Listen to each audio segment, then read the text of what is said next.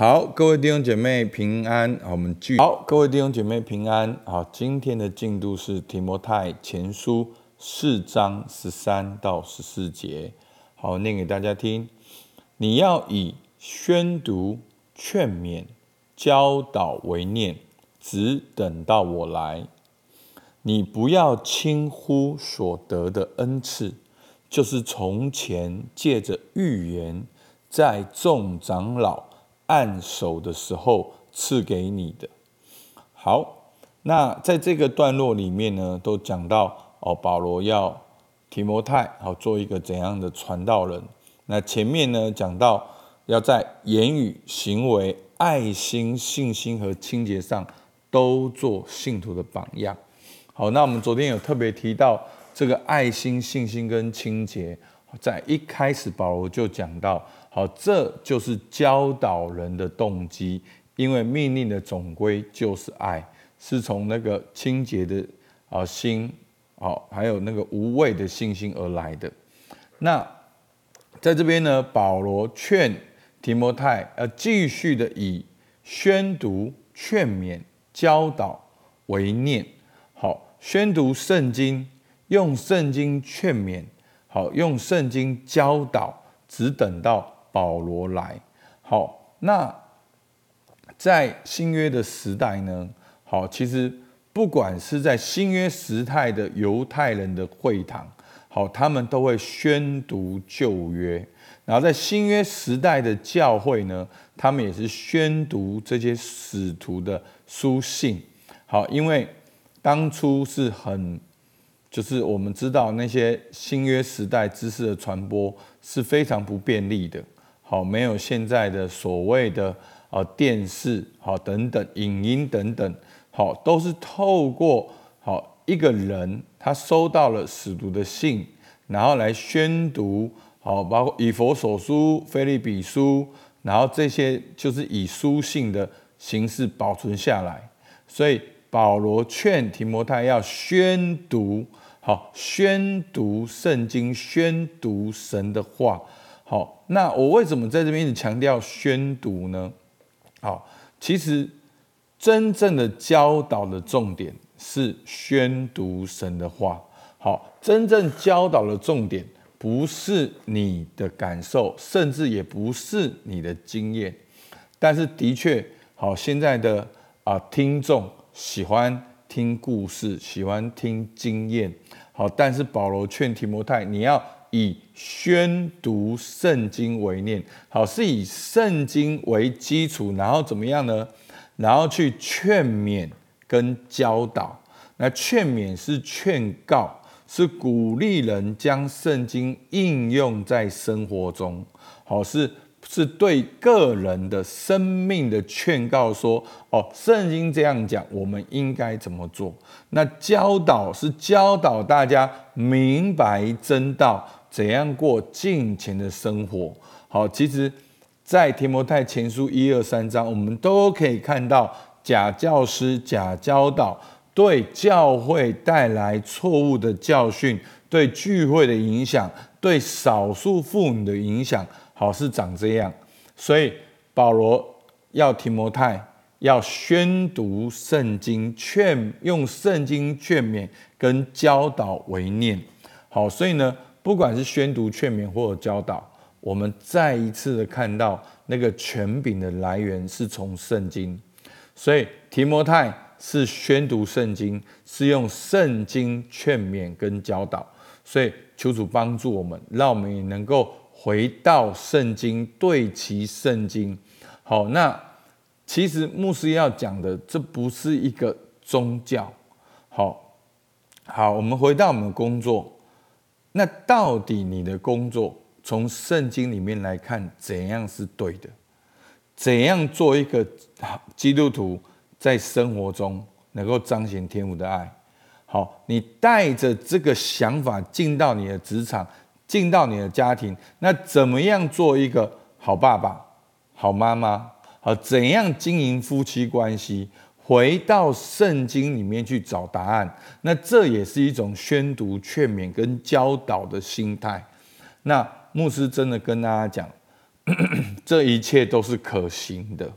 好，其实古往今来已经太多到没有办法胜数了，就是基督徒基督教的精神如何对现代好的进步，包括民主社会还有经济的状况，好，甚至对整个美国好带来助，其实已经很多人研究这些书了。好，他们研究到好，包括我们相信好有神，我们相信有神的计划，我们会刻苦，我们会怎么样的往前。其实他们已经，这是很学术性的书，在研究好美国为什么在当时会这样强大，那英国为什么没有经过好像这样的好像法国大革命这样的冲突，好，都跟好信仰有关系。好，所以呢，我们那更何况是我们的工作。所以弟兄姐妹，你要相信，当你对齐圣经的时候，你就会发挥影响力。那发挥影响力并不代表的是你现在就会有价格，但是我只能给你保证，只要你回到圣经，你一定会把你原来所拥有的好30倍60倍的倍增出来。好，那第二个，保罗说什么？你不要轻忽所得的恩赐，就是从前借着预言，在众长老按手的时候赐给你的。好，不要轻忽所得的恩赐。那恩赐是礼物，是上帝给我们的礼物，但是人不可以轻忽。所以我们看到透过恩赐两个角度，第一个，恩赐是上帝给的，那第二个，人也要好好的去使用神给我们的恩赐。所以透过恩赐呢，就好像是神跟人同工一个很重要的一个关键。那上帝创造我们每一个人都很独特，有给我们每一个人的使命跟呼召，那神也给我们恩赐去完成。好，让我们过程中透过恩赐经历天赋，经历超自然。当我们越使用恩赐，也是一种跟神连结的方式。好，所以呢，那恩赐呢，当然在圣经里面有非常具体的恩赐的项目，但是呢，其实我们整个人的特质，我们的性格，我们的兴趣，我们的期待的，好，我们喜欢的，其实这都可以算是广义的恩赐。好，所以当我们要去探索我们的特质，不要轻忽上帝给我们的特质，能够去使用神给我们的特质，我们就能够去彰显神的荣耀，而且过程中我们也很喜乐，过程中我们也跟神同工。所以弟兄姐妹，你不是要追求很厉害，你是要追求很亲密。好，真的，我越来越发现，当你追求做一个好人的时候，重点不是好，重点是好下面的意义是什么。好，很多人的好代表是成功，好代表是有果效，好代表是别人给你肯定跟回应。好，那你会很辛苦。如果你的好代表是亲密，是跟神的亲密，是跟自己的亲密，是跟人的亲密，是能够好好的彼此相爱，好，那你就去追求这个好。好，所以我的意思就是说，我们要透过要看重上帝给我们的恩赐，也透过跟恩赐跟神一个连结。好，再来最后他说，这就是什么？就是从前借着预言，在众长老按手的时候赐给你的。那预言先知讲到，在初代教会，好，这都是很平常的事情。那在这边保罗呢，他要强调的是一种委任，是在众长老按手赐给你的，所以不要轻忽所得的恩赐。所以呢，我们稍微很简单的来看一下恩赐。那恩赐领受呢，我们常常会觉得说，哦，因为这是恩赐，那就不用学习。没有，恩赐是上帝给的，但是你要开发你的恩赐是需要练习，不是超人的片看太多，你忽然就会飞了，对不对？其实就算你超人的片看太多，我记得有一些片也是讲到刚刚领受超能力的人，他们也不会用超能力，然后他们去设计自己的制服，然后有个成长的过程。好，所以就算是恩赐也可以进步，而且恩赐呢，理性上帝也能够使用你的理性的。所以预言先知性不只是抽象超自然的，其实它也是可以辨明、可以察觉、可以学习、可以累积的。好，所以我们说，好，常常讲到好一些国际型的先知是对整个国家发预言的。好，他们不是在那里祷告而已就领受哦这整段的预言。其实，在一年的过程当中，他们与神同行，他们灵修，他们祷告，他们也看国内外的新闻，他们也用国内外的新闻来为这些不同的国家来祷告啊。其实我知道很多。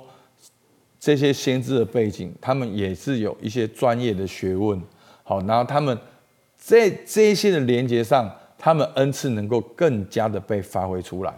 好，所以弟兄姐妹，我们不要有个错觉说，哦，好像我领受恩赐，那所有事情就自行发生，那没有发生就代表我没有恩赐。好，不是的，所以这个恩赐的领受，我们不要又把它好二元化，好像只能够超自然，那自然的不要，好，没有的，其实。重点是要达到神要给我们恩赐的目的。好，那恩赐使用呢？从恩赐的领受到职分，也是需要经历一个过程，得到所属团体的推派。所以很多人会觉得说：“哦，因为我领受恩赐，所以我就要去做这件事情。”那你领受恩赐，你当然要去做这件事情。可是做这件事情是一个过程，所以保罗说。就是从前借着预言，在众长老按手的时候赐给你的。好，那就是众长老、众监督、众牧者的面前，保罗分派提摩太去做这件事情。所以这是一个过程，所以领受恩赐也要跟前面的经文对齐啊，还记得吗？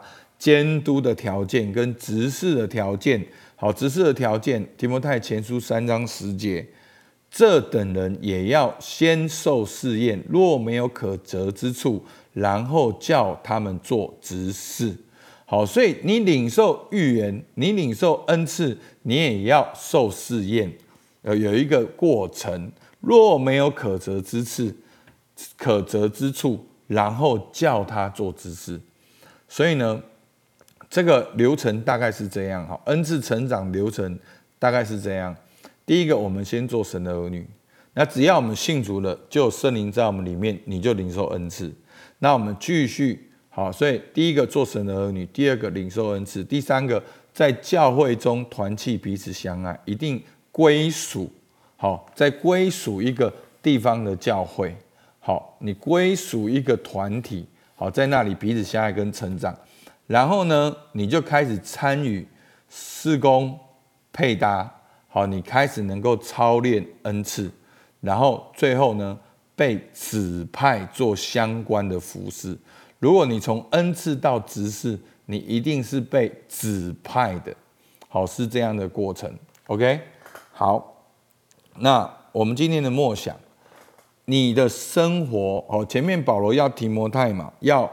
宣读、劝勉跟教导嘛，所以弟兄姐妹，你知道吗？其实你就是一个榜样，但是你是一个怎样的榜样？